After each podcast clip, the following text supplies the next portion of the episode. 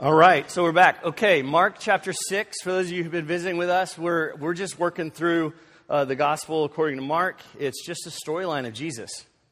But it's a storyline of Jesus to those who um, did not grow up as a part of the nation of Israel, so they didn't necessarily grow up in this, um, in, in this, in religion. Okay, so this is new to them, and they're newly being invited into this story. And so he's, he's telling this storyline of, um, of the life of Jesus and his ministry and the things that are very relevant and, and important. Um, as, as we have, um, as we look at this scripture in Mark chapter 6, specifically what has just happened, we've seen Jesus do a lot of stuff. He was in the area of the 10 cities, which were um, uh, Greek uh, occupied.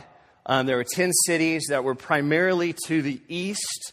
Uh, you were looking at a map in the Sea of Galilee, primarily to the east. This is, this is your west, my east. To your east of, of the Sea of Galilee, and Jesus is doing ministry over here. And one of the main cities where became the capital later of Roman occupation was the place in which Trey taught last week, where Jesus healed the daughter of the leader of, that, of the main tabernacle there. So the, just the, the center of, of that culture and civilization in this, the most religious of places, Jesus did this uh, amazing miracle. And scripture tells us then that after this, and just north of there is where uh, he, we had the pig story into the water. And then, so the scripture is telling us that he, he goes then across the Sea of Galilee again, or Galilee again into Galilee and is actually headed back to Nazareth, which is where he grew up. All right?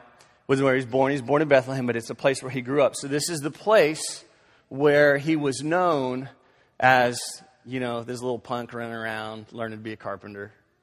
Um, they, they saw him, you know, go through middle school and high school and, you know, picking on his on his zits on his face, and um, I don't know. Jesus, Jesus probably didn't have zits. Um, so this is what's happening in this scripture. So let's let's read. We're going to read two sections. Okay, they're two separate stories that ultimately go together. So we're going to read verses uh, one through twelve. Jesus left there, speaking of the ten cities, and went to his hometown, speaking of Nazareth he was accompanied by his disciples. Now, at this point, he had called his disciples, he was walking with them, he was really modeling what it looked like to follow him before they fully understood who he was. They fully understood there was something different going on here. And there was a lot of authority and power, but they were following him, but they were not yet commissioned out. So they were with him, accompanied by his disciples, when the Sabbath came. And he began to teach in the synagogue, and many who heard him were amazed. So he's teaching in the synagogue in this, this center of religious life on the Sabbath, a day that we, we learned about several chapters ago. He began to break the paradigm of, or at least fulfill the paradigm of what Sabbath was about. And many who heard him were amazed. I want to start right there. The word amazed there was not just, oh, wow, that's just really cool. And the word amazed there literally means to, be, to strike with panic.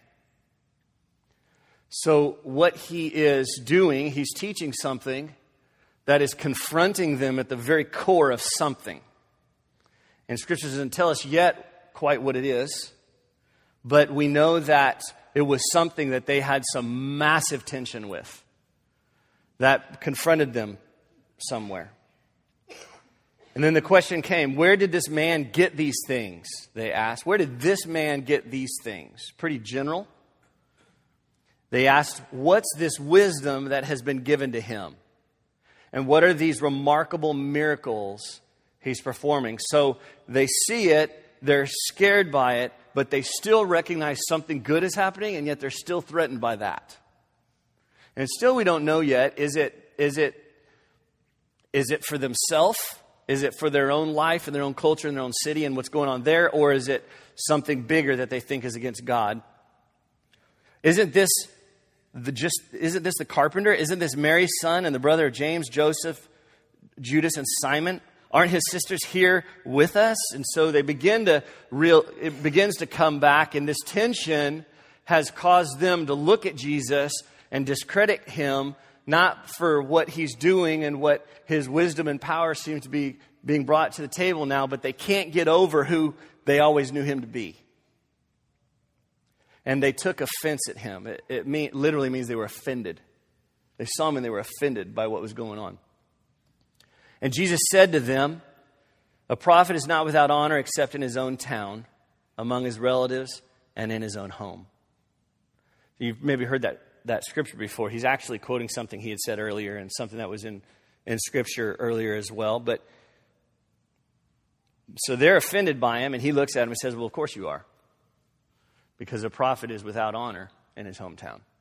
You don't get it. And he doesn't, again, he doesn't really explain it. He doesn't fully say, and here's why you don't get it. He just says, this is, this is what's going on. They took offense at him, and Jesus, Jesus said this the prophet is not without honor except in his own town, among his relatives, and in his own town. He could not do any miracles there, except lay his hands on a few sick people and heal them. And he was amazed at their lack of faith.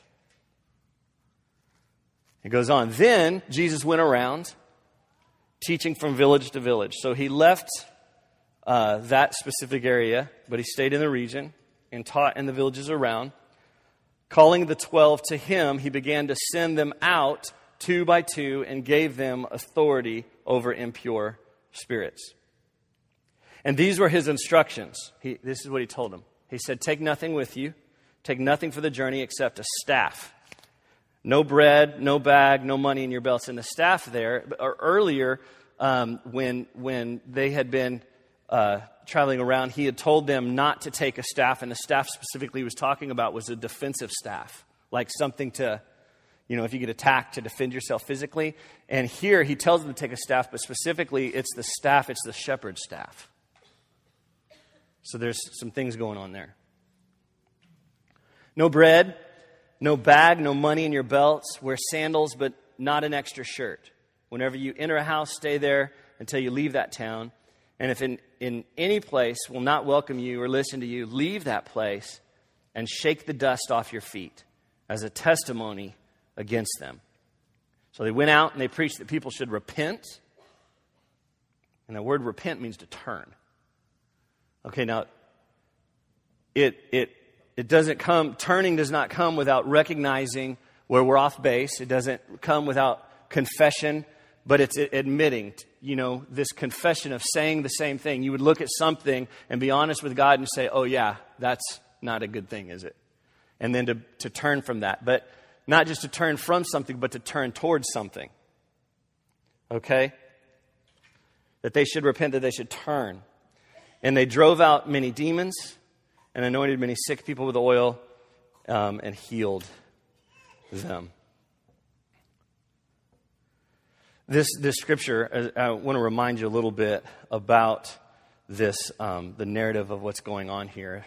You know, Jesus had, had come in this, on the scene and he had questioned the religion that was just religion for religion's sake and, and checking the box of religion. Okay, I did that good. I did that good. I did that good. And he questioned and he began to teach the heart of it. He taught the heart of the Sabbath. He taught the heart of the fast. And then he taught the heart of this new community that a way of living we live together that when the outside world looks at it, they actually look at it and say, that's good news.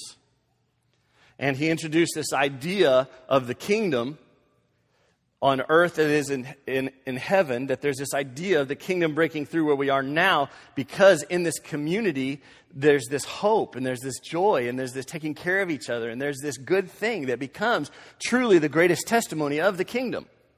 Not just our words that we could talk about it, but our lives together, collectively, who we are and what we're about in our community becomes a greater testimony and the greatest testimony of the kingdom. Okay? So he's doing that. He introduces that, and then he spends time with broken people. And he offers them hope. And, and he loves on them, the most rejected and the most put on the margins people he, he hung out with and spent time with and loved on them and gave them and, and gave them hope. And they received his message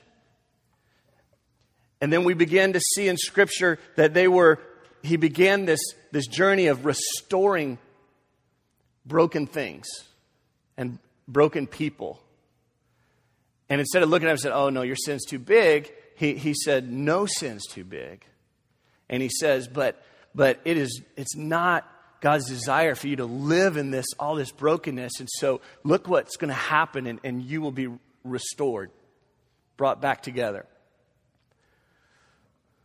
Have you ever gone have you ever gone on those uh, those trail horse rides? You know, where you get the old swayback mare and you try and, and they just, they look spooky. They're scary. And you try and find the most, if you're with your kids and everything, you try and find the most docile, you know, calm and make sure you get on it, put your kids on the other one. I'm just kidding. But you ever been on that trail horse ride where you're, you're getting on it and you're going and you're trying to get these horses to go and they have one gear. Like they're going any slower, they'd be going backwards, you know? And then you get halfway point and you turn around. Seriously, have you ever done this? Raise your hand. You done this? What happens? Giddy up. They start thinking we're heading back to the barn, and it could be scary. You ain't slowing that horse down. Here's kind of this moment, I think, in this story where Jesus is doing all this, and then all of a sudden, there, here comes this turning point where he begins to address those who won't receive it. And he begins to start pointing his disciples and pointing people towards this end that we know is truly the beginning. And it's taking on a whole nother level. We're about to see this story get very intentional and very, it's all intentional. Um, is a really important moment of what's going on. And the seriousness of this, we see in the scripture. Remember, what did he tell his disciples to do if people did not receive this message? Shake the dust off of their feet, right? There is a cultural implication of that. In fact, the nation of Israel, and many of their writers wrote on this, that they believed that other countries outside of Israel were so defiled that when you were to cross over back into into Israel, into the nation of Israel, that you would, they would physically knock the dust off of their feet so they didn't defile their holiness. And they were saying, We'll have nothing to do with you, and really associating, identifying everyone else as the heathens that they are, and that we're protecting this holy place. It, um, it was written by early Jews. Listen, it says, All dust which comes from the land of the Gentiles is reckoned by us as the rottenness of a dead carcass. And of these two, the land of the Gentiles and a field in which is a grave, it is decreed that they defile by touching and by carrying. So here's Jesus now saying, Forever we have said, the world and everyone but us is so evil and defiled. There's a new so that we're going to shake the dust off of our feet. And he's saying, you know what? There's a new rule. There's a new covenant. There's a new way of life. And there is a point when we go in when it's not received, specifically by those who rejected everyone else, that there's a point in which you turn away from that and shake the dust off, and we're moving forward it's important to remember that that was most likely and most frequently des- described as it wasn't heathen, it was religious. It was Pharisee. It was, it was arrogant. There, it was those who believed in God but rejected Jesus. Um, this is getting serious. Here's what I want to do. I want to go back. Let's look at verses 1 through 1 through 6. Go back through there and scroll through that scripture. I want to take a, a moment just to talk about a few observations. What I want to do is, what do you see? One part, I think there are many messages in here, many things that are going on. What do you see when you when we read that scripture? You said, "Ah, I've never saw that before." "Ah, I think that means this," or "Huh, this affirms this," or what? What do you see in there that stands out to you when we read it? I really want, like, tell me. Anybody? Start with that first section. Huh? No, you can't go to the next section yet, John. Nope. We'll get there. 1 through 6. Okay, anywhere on there.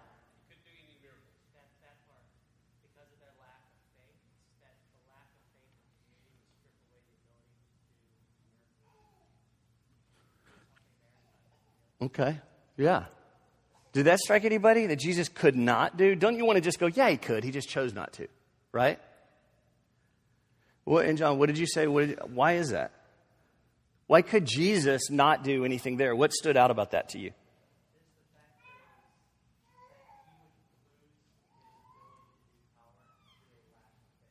To a lack of faith. Anybody else think about that? Yeah, that, that hit me. I, I even looked it up. I looked up, I said, okay, this can't mean he really physically could not. But that word, not able, literally means he was not able, that he didn't have the power to.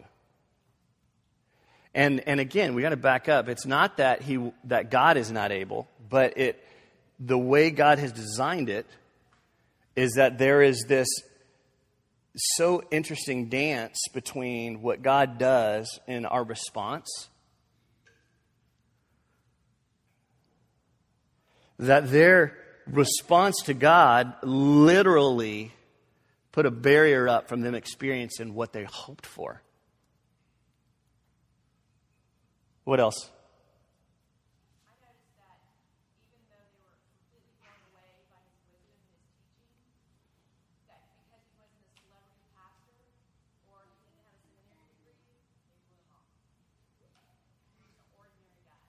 Yeah. Why is that? If, if, if he really, and scripture tells us that when he taught, he just blew people's socks off. I mean, it just made sense. It was just, you know, they couldn't even, they had such a hard time confronting him, claiming it was heresy, because everything he taught was so biblically founded. Why then, why is this? Why could they not receive that? What does that tell you about us or them? Anybody have a thought on that? I just, I think it's exactly like me. I'll be honest with you. I hear something that's like, yeah, that's true. And I'm like, I don't want to believe it. You ever do that? Yeah, but I can already see that's going to cost bloop, bloop, bloop, bloop, bloop. And I'm going to have to do bloop, bloop, bloop, bloop, bloop. And eh, must not be true. I think we get a real insight to our nature and how we I think we have convinced ourselves that if we hear a truth from Jesus, we're just going to uh, really believe it and do it. I think the truth is, we still really struggle with that. A lot. What else? Anything else in that, that part of Scripture? I didn't know. I, I didn't know that the root of the amazing was to strike with panic. I thought that was interesting because I always thought Yeah. Yeah. There was that initial impression of fear. Yeah. What do you think they were afraid of? What panicked them? I think I, I think probably a lot of it. We, we're change scares us to death, doesn't it? It's amazing how biblical all this is, you know, and how much sense it can really make. What else?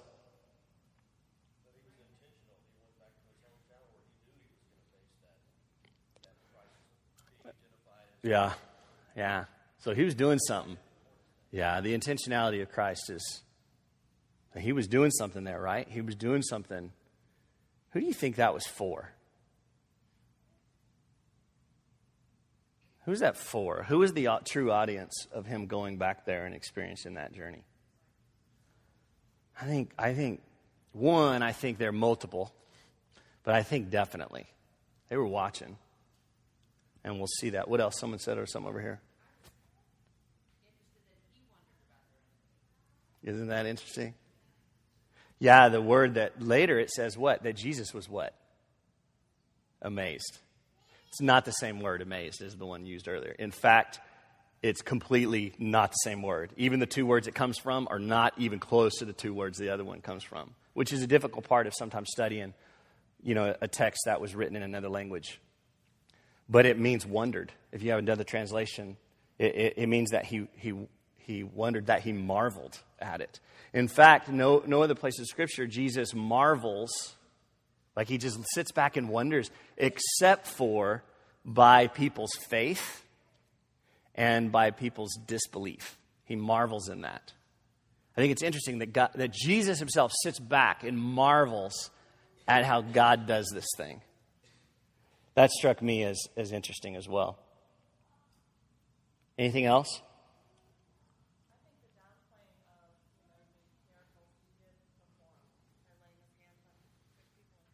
I thought that was cool too. Anybody else think about that? Said he was powerless to do any miracles, so instead he just healed people.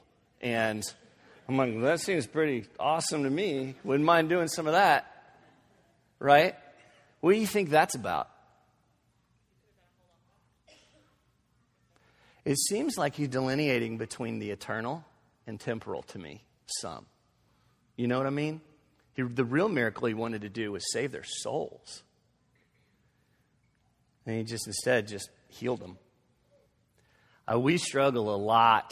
I, a lot of places that I have struggle in my journey along the way is, and, and I get anxious or I'm struggling with something. It's almost always because I forget this is temporal and my faith in the eternal, it's hard for us to grasp. Good thing is, God knows that our brains have a hard time grasping eternity. Okay? He knows that, and we deal with that tension, but sometimes that's a really hard thing to do. What, what I love about it, and what I wrote down about that thing, was, was that um, he just still went out and did the good he could do before he left, you know?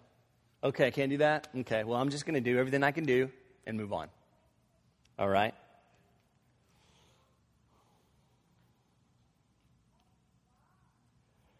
I read one commentary talking about um, that they were literally they were prejudiced, and it wasn't a race thing. It was a they were just it, it pointed out their prejudices that when we have a preconceived idea about someone, how much we cannot get over that and allow grace into doing something else. But that's just that reminder that Jesus uses and can use anyone. You know.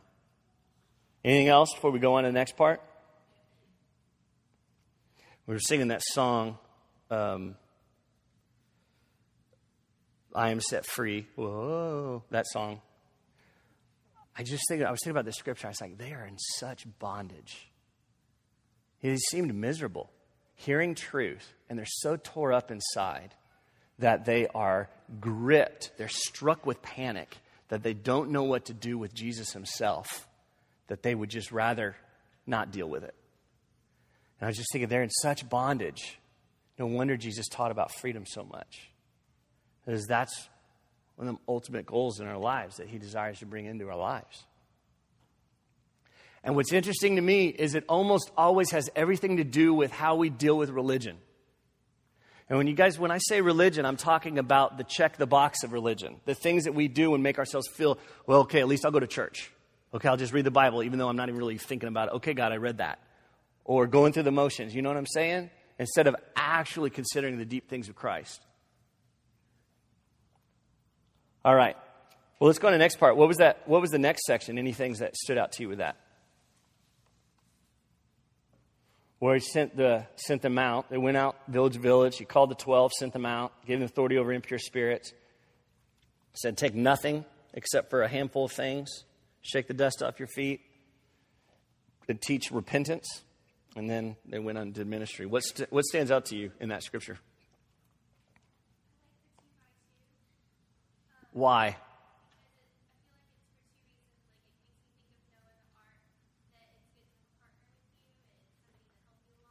Mm-hmm.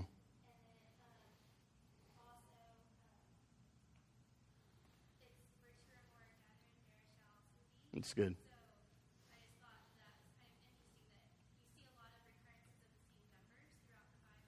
Yeah. Yeah. Yeah. I thought Noah's Ark too was funny. I thought I was being silly. it's just, it's true. You just never see Jesus sending anyone alone. Why do we want to go at things alone? Why do we do that? We've never been commissioned to do that. It's good. What else?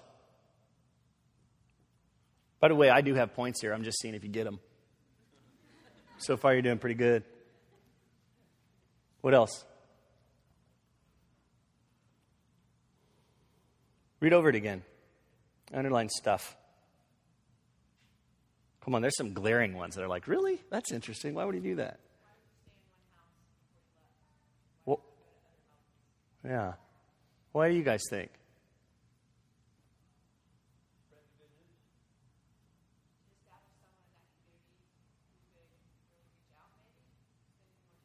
What do you think he would? Yeah. I, am I'm, I'm not sure. I, I would. I think there's an opportunity to plant a seed there among a certain person in that community that would stay. They're there when they leave. Maybe.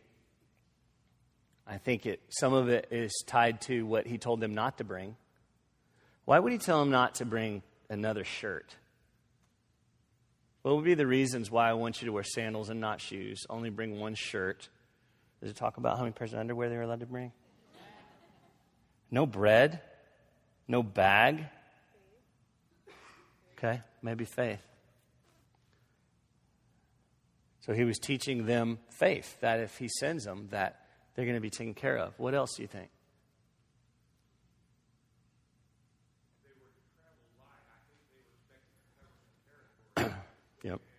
There's actually a very physical reason for that. It's exactly right. They were they were on the move. There was a sense of urgency happening here. This trail horse was heading back to the barn. It really was. I read that in multiple um, commentaries.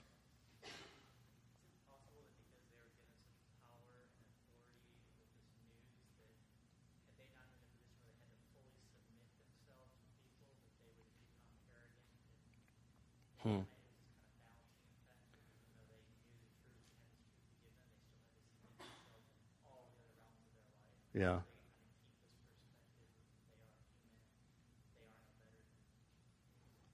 Maybe so, John. Because I know you, I'll tell you that sounds a little new age, but um, I'm kidding.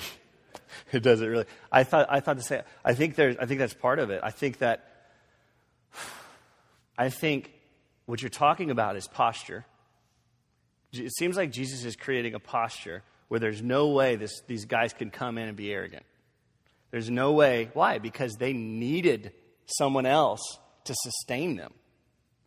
So that someone else also, maybe they needed to give the sustenance. I think Jesus is really beginning to set the DNA of the kingdom here where we have to depend on each other. Maybe it's physical, maybe it's emotional, maybe it's spiritual, maybe it's all whatever it may be. And the early church looked different than it did today, but there's still the heart of it that I think if we don't get, will completely sabotage our journey together.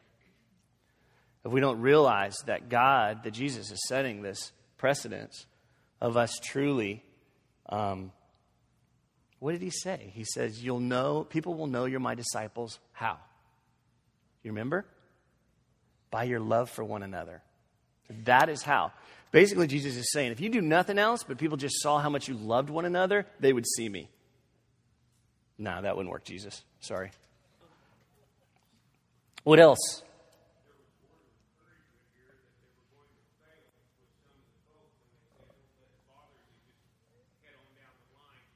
Yeah. Yeah. Any of you guys ever tried to live out your faith in some way, but you're afraid you're going to get rejected by a friend or an old cohort or whatever, and it's embarrassing, or you're going to do damage? Maybe, maybe selfish reasons you're scared of that, and then maybe good reasons you're scared of that. You don't want to hurt them, but you end up just, it owns you, and you're just stuck there forever. Has that ever happened to you? Just me? Okay. I think Jesus has given us a real permission there that if we're truly seeking to live the life of Jesus and live on mission and teach his truth, then Maybe we need to be, there's a line where we have to figure out how to be more concerned about what Jesus thinks of us as we try to find our identity in Him more than finding our identity in what other people think of us. That's a really tough balance because it's real easy then to just go, to get real arrogant and accuse sinners of being sinners and, and we're going to withdraw and be holy and you just keep sinning and I'm not going to let you defile me. There's a, there's a really thin line there that I think we have to be aware of. But Jesus is certainly saying. I, you, does it strike anybody else as interesting that according to some of the way we measure success in the church, Jesus failed in this first section?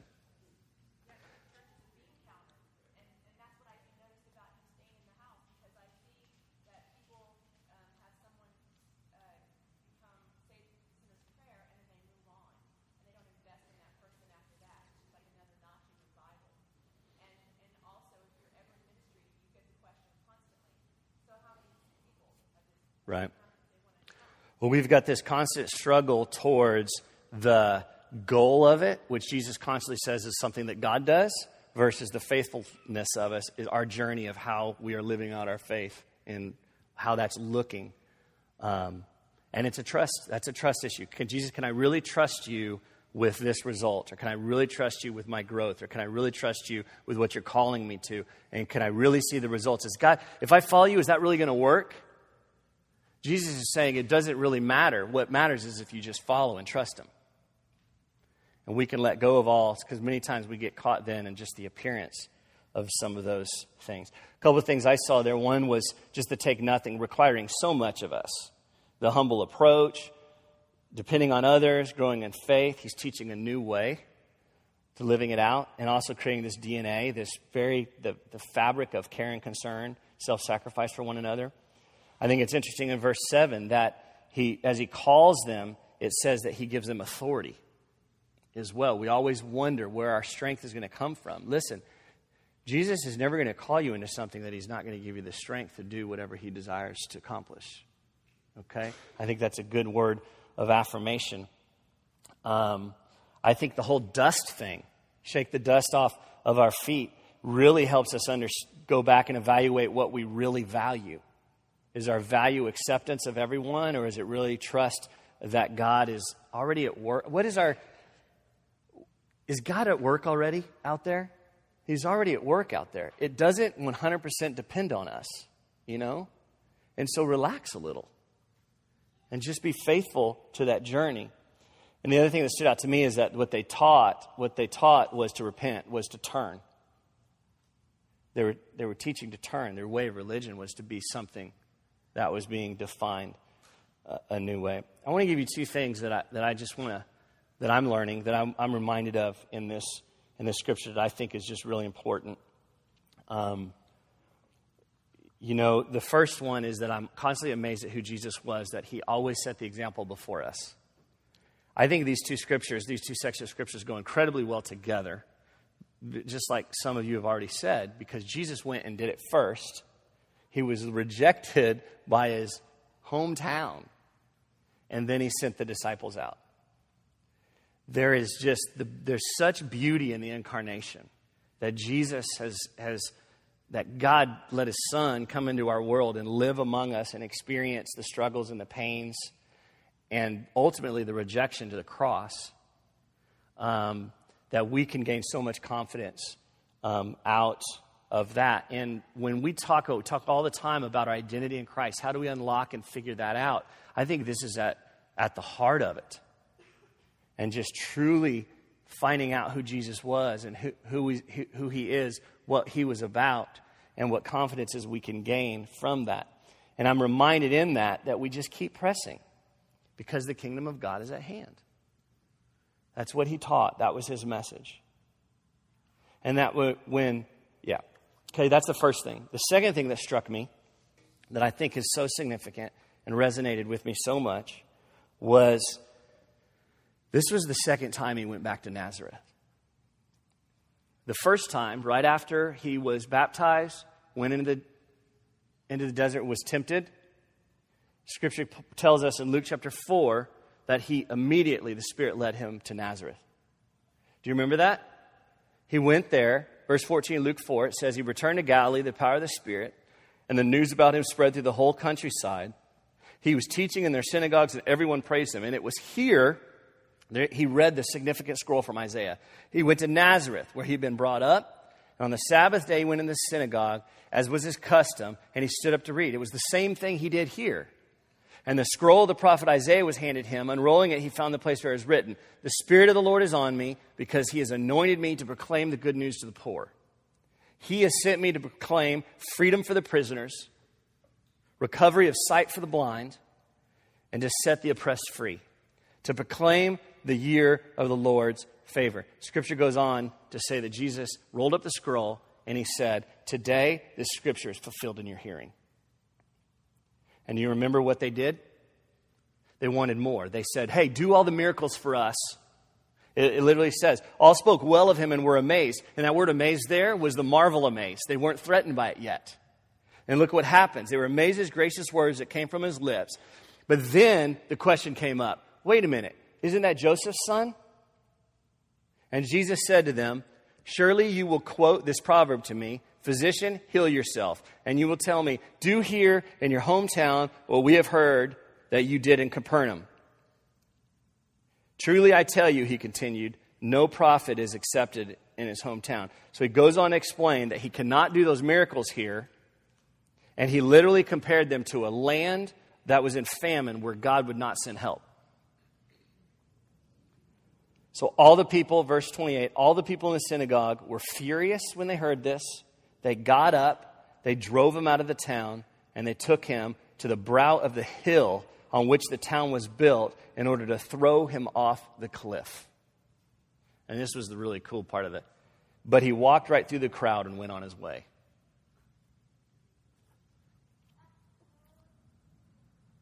What amazes me is that Jesus came back. I think it's just amazing that he came back and he brought his boys with him. He came back to a place that tried to kill him and tried to offer them a new way of life, a new way of faith, a new way of freedom, a new way that would be this amazing thing. He left a carpenter's son, came back as the Son of God twice. I just have to sit on that. And I have to just think about that goodness where Jesus offers to take some of the most broken and simple and humble and poor things and restore them back and heal them. That's you and me. That's what he offers us.